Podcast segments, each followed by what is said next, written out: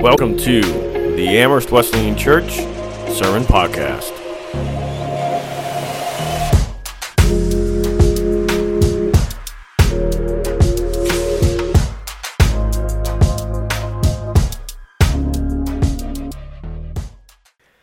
How many of you have ever felt lost? Okay, we have some honest folk. That's good.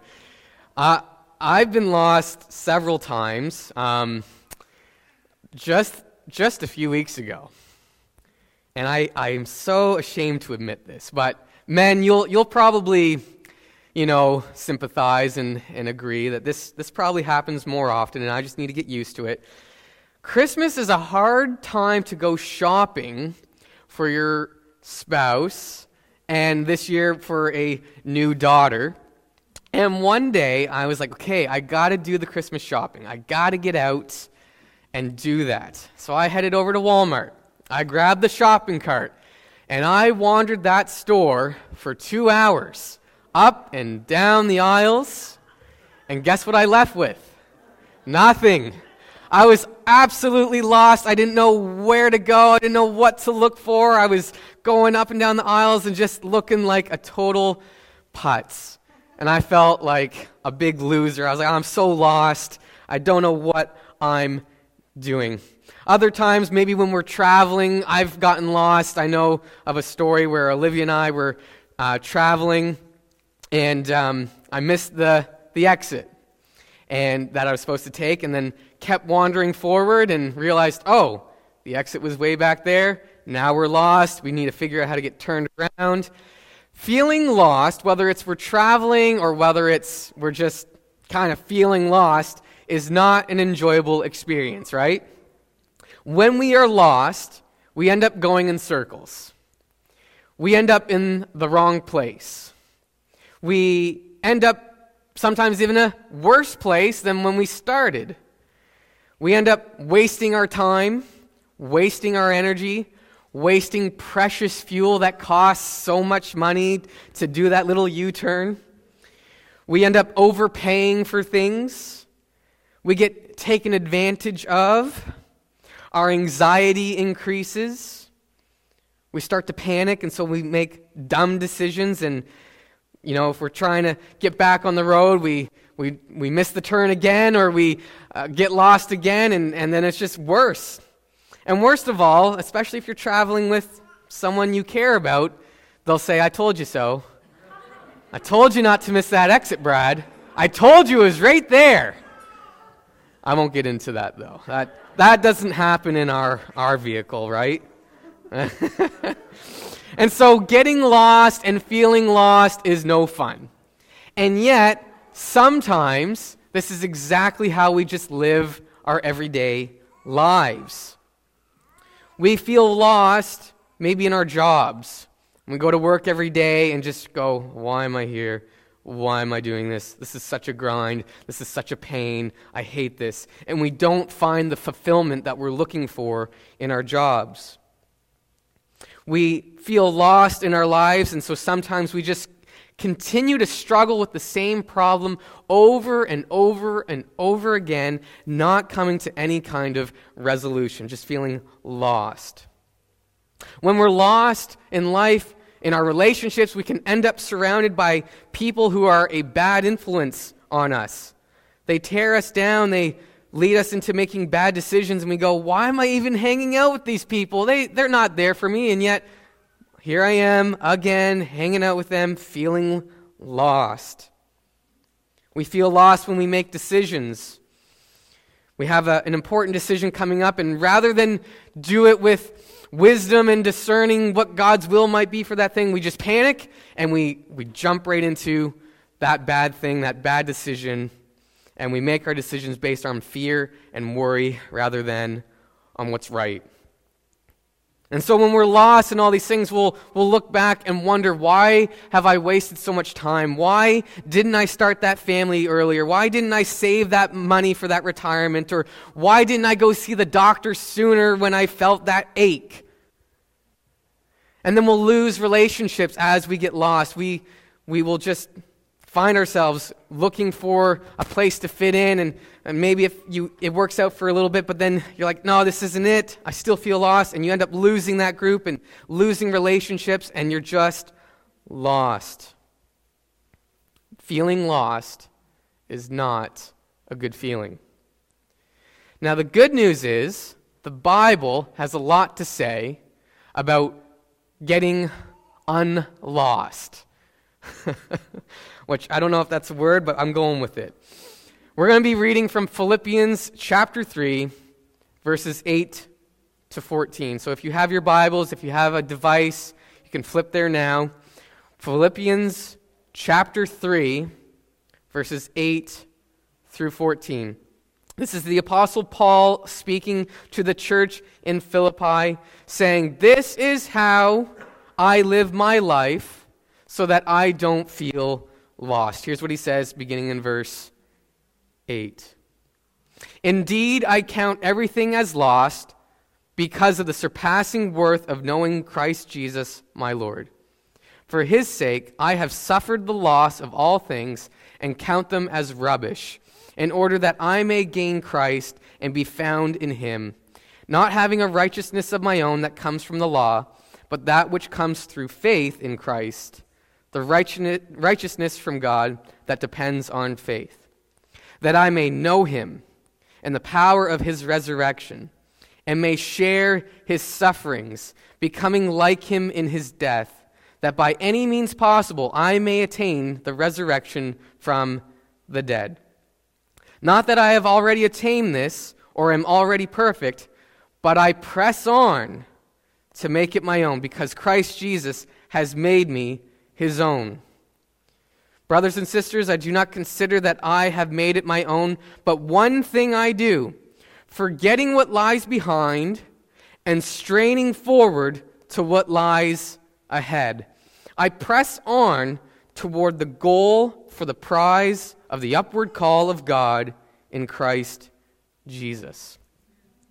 I want to repeat the last two verses because this is the key text for us this morning. One thing I do, I forget what lies behind and I strain forward to what lies ahead.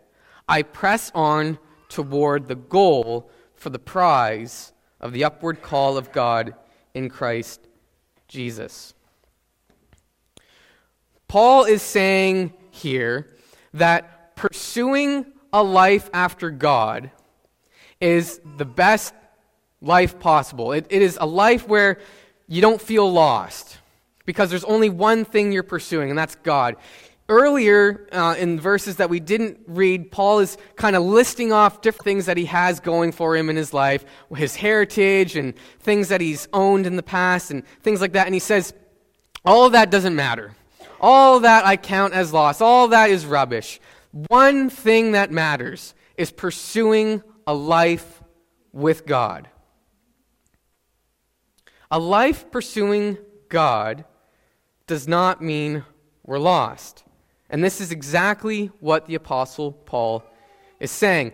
In a different verse, Matthew 6:33, Jesus says to us, to his disciples, "Seek first the kingdom of God and his righteousness, and all these things will be added to you.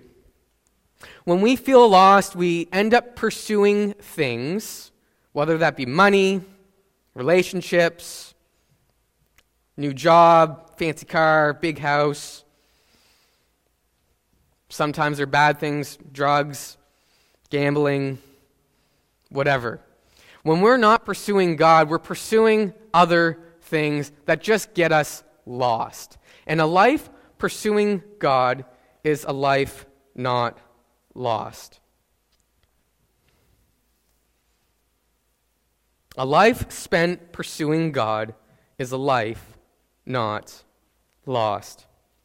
Picture yourself in a car. You're here in Amherst and you need to get to, we'll say, Moncton and you've never been there before, hypothetically speaking, because I know probably most of you have, but pretend you've never been there. And I say, all right, get in your car and head to Moncton. Are you going to know how to get there? Probably not. Now, if I gave you a GPS, global positioning system, and you typed in Moncton, it would tell you exactly how to get there. There, we got a GPS right there. when we don't have the right tools in our lives and we're traveling, we end up getting lost. But if I gave you a GPS, if I gave you a map, if I gave you a compass and told you to get from point A to point B and you didn't know how to get there originally, now you do. That's exactly what a life pursuing God does for us. God's word and a relationship with God is like a GPS. It points us in the right direction. It gets us to where we're trying to go. It gets us unlost out of our lives where we are feeling lost. And so a life spent pursuing God is a life not lost. When we have the right tools, when we're pursuing God, things work out. We are able to de- determine where we want to go and where we don't want to go. We're able to get back on track and avoid detours. We find quicker, more efficient ways to get to where we're going, and we actually arrive at the destination that we want. We don't get lost when we travel with a GPS. We don't get lost in our lives when we pursue God. So, how do you pursue God in your life? Well, number one, you have to actually set the destination. You have to decide that you are going to pursue God. And some of the ways we do that, we get into the Word, we read our Bibles daily to see what He has to say for us today, for our lives. We pray, we speak to God, we ask God to give us direction. As Linda pointed out earlier, we commit to a small group. We get plugged in and, and have other people who are also pursuing God speaking in our lives to help us discern what the will of God may be. As we start to pursue God through these various ways, we begin to realize what God's clear will for our lives are, and we no longer feel lost. So we have to set the destination. And that destination needs to be pursuing God. After that, we have to examine our lives and decide where in our lives do we feel lost so that God can speak specifically to those areas so that we can get unlost in those places. Maybe you feel lost in your marriage. It's not very healthy and you're not communicating well and, and there's tension and there's drama. You pursue God and as you pursue God, you start to see that your marriage becomes healthier. You're talking again, you're communicating. The, the tension is resi- that's not the right word. Receding. I almost said residing, that wouldn't have worked.